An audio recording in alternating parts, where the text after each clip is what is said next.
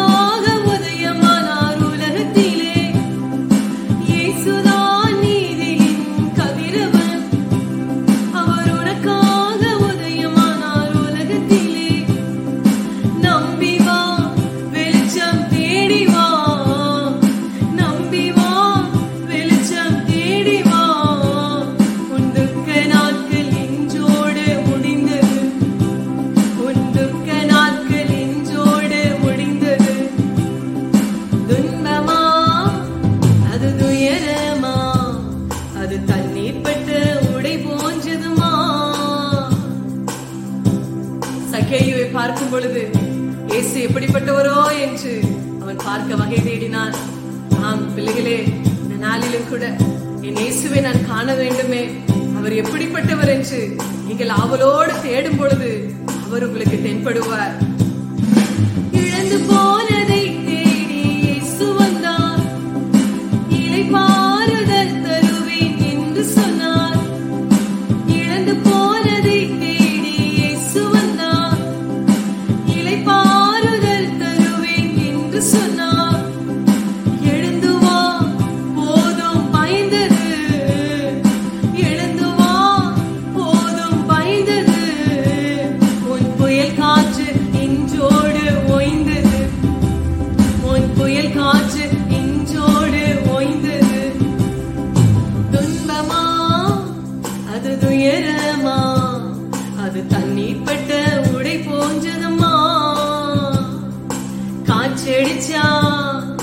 வெயில் வந்தா காய்ந்து போய்விடும், கலங்காதே. காற்றடிச்சா வெயில் வந்தா காய்ந்து போய்விடும், கலங்காதே. அவர் நம் துக்கங்களை எல்லாம் அவர் சுமந்து கொண்டார். நம்மை நலமாக்கும் தண்டனை அவர் மேல் வந்தது. நாம் பிரியமானவர்களே, இனி நாம் சுமக்க தேவையில்லை, எல்லாம் அவர் சுமந்து தீர்த்து விட்டார். துக்கங்கள் இயேசு சுமந்து கொண்டார். முன்பிணிகள் எல்லாம் ஏற்றுக்கொண்டார். முன் துக்கங்கள் இயேசு சுமந்து கொண்டார். முன்பி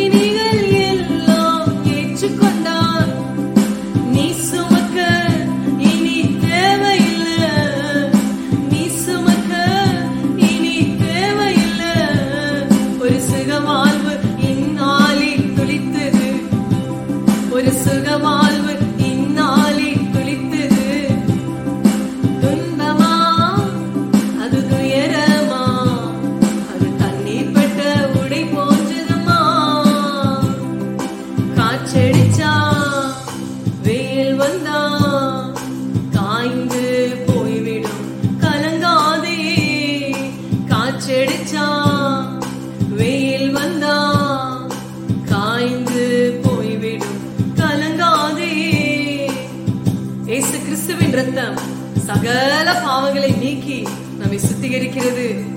தேவனுடைய பிள்ளைகளே, நீங்கள் எப்பேற்பட்ட பாவத்தில் எனக்கு இருக்கலாம் அப்பா, ஒரு விசை எனக்கு மனமிறங்குங்கள் என்று சொல்லும் பொழுது அவருடைய ரத்தம் நம்மை கழுவி சுத்தப்படுத்துகிறது. ரத்தம் சிந்துதல் இல்லாமல் மன்னிப்பு இல்லையே, இயேசு நாமம் சொல்லாமல் மீட்பு இல்லையே. ரத்தம் சிந்துதல் இல்லாமல் மன்னிப்பு இல்லை, இயேசு நாமம் சொல்லாமல் மீட்பு இல்லை. ரத்தம் சிந்துதல்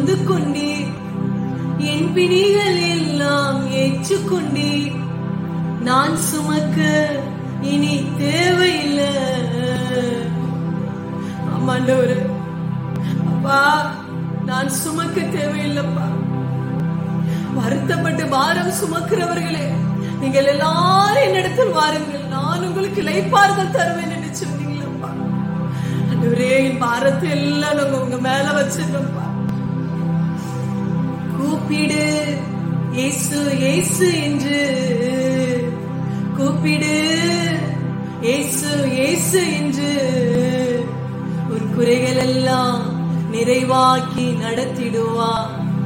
உன் குறைகள் எல்லாம் நிறைவாக்கி நடத்திடுவா. ஆண்டவருடைய பிள்ளையே, ஆண்டவருடைய ஜனமே, உன் குறைவுகள் எப்படிப்பட்டதா இருந்தாலும் அவர் நிறைவாக்கி முடித்திடுவார். நாம் செய்ய வேண்டியது எல்லாம் ஒன்றே ஒன்று, அவரை கூப்பிடணும். அப்பா, என் மீது மனமிறங்குங்க ஆண்டவரே, உங்களையே நான் நம்பியிருக்கிறப்பா, என்னை ஒரு நாள் வெட்கப்படுத்த விட மாட்டீங்க. அஞ்சுக்கு பத்துமே என்று குருடன் கூப்பிட்டானே, தாவீதின் குமாரனே எனக்கு இறங்கும், எனக்கு இறங்கும் என்று முன்னிலும் அதிகமாய் கூப்பிட்ட பொழுது இயேசு நின்றார் நின்றார் நின்றது மாத்திரமல்ல, கண்களை தொட்டு அவனுக்கு சுகத்தை கொடுத்தார். உனக்கும் சுகத்தை கொடுப்பார், உனக்கும் பலவீனத்தில் நின்று விடுதலை கொடுப்பார். நீ கூப்பிடு. நான் சுமக்க இனி தேவையில்லை, என் புயல் காற்று இன்றோடு ஓய்ந்து, என் புயல் காற்று இன்றோடு